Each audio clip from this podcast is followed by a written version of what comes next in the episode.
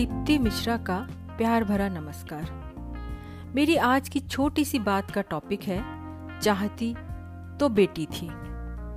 आप सोच रहे होंगे कि कैसी अजीब सी बात है ये, पर सच मानिए, चाहती तो बेटी ही थी मैं। सुंदर सी, सांचे में ढली, नर्म घुंघराले बाल, जिन्हें मैं संवारती, कभी चोटी, कभी पोनी बनाती।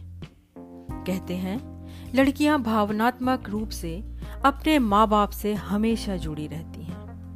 एक माँ अपनी बेटी से हर बात कह सुन सकती है और शायद बिना बोले, बिना पूछे समझ भी सकती है। लेकिन चाहत तो बस एक आत्मिक अनुभूति है। मन की तरह चाहत पर भी किसी का वश नहीं होता। मन के विचार स्वच्छंद होकर नीले सफ़ेद बादलों की तरह कहीं भी विचर सकते हैं। हमारे भी युवा मन में ढेरों सपने और उन ढेरों सपनों में असंख्य विचार। और सबसे बड़ी बात, हमारे सपने कभी भी दुखद नहीं होते।